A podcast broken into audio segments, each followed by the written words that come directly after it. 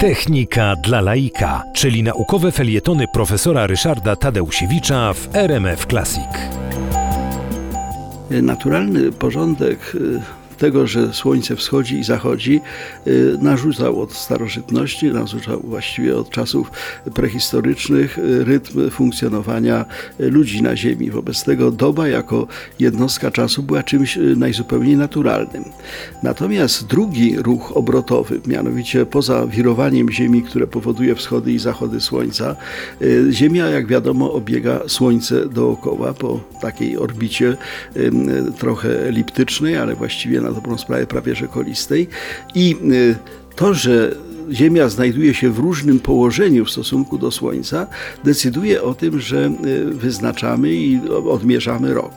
Y, rok jest od momentu, kiedy Ziemia znajdzie się w pewnym miejscu orbity, do momentu, kiedy powróci w to samo miejsce orbity. Natomiast y, gdyby Ziemia wirowała wokół swojej osi, a ta oś byłaby prostopadła do płaszczyzny tej orbity, praktycznie biorąc, rok byłby tylko ciekawostką znaną wąskiemu gronu astronomów, bo to, że Ziemia gdzieś tam wędruje wśród gwiazd, y, nie byłoby specjalnie interesujące. Natomiast y, orbita, y, przepraszam, oś Ziemi nachylona jest do płaszczyzny orbity pod kątem 23 stopnie, 23 stopnie i 44 setne.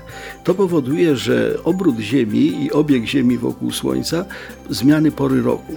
Na przemian raz południowa, raz północna półkula jest silniej oświetlana.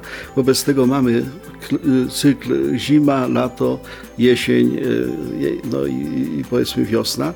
W związku z tym ten ten fakt, że mamy Ziemię z nachyloną orbitą, spowodował, że ludzie zainteresowali się tym, na którym miejscu tej orbity w danym momencie się znajdujemy. I w związku z tym nachylenie osi Ziemi do płaszczyzny orbity wyznaczało de facto przyrodnicze mm, zainteresowanie porami roku, y, pora siewu, pora zbiorów, pora y, przygotowywania się do zimy. No a poza tym trzeba było oczywiście to potem jakoś sformalizować. Z tym sformalizowaniem y, był kłopot, przez całe stulecia, dlatego że ruch obrotowy Ziemi wokół jej własnej osi, ten wyznaczający długość naszej doby, i ruch obiegowy wokół Słońca są niesynchroniczne. To znaczy, Ziemia obiega e, Słońce, e, obracając się w tym, e, w tym czasie ponad 365 razy. Dokładnie mówiąc, obieg jeden pełny rok to jest 365 dni, 5 godzin, 48 minut. Dokładnie tak. W związku z tym, no, odmierzając równego, równej długości lata, popełnialibyśmy błąd y, o narastający w czasie. Y, nawiasem mówiąc, właśnie taki problem kalendarza w pewnym momencie zaistniał.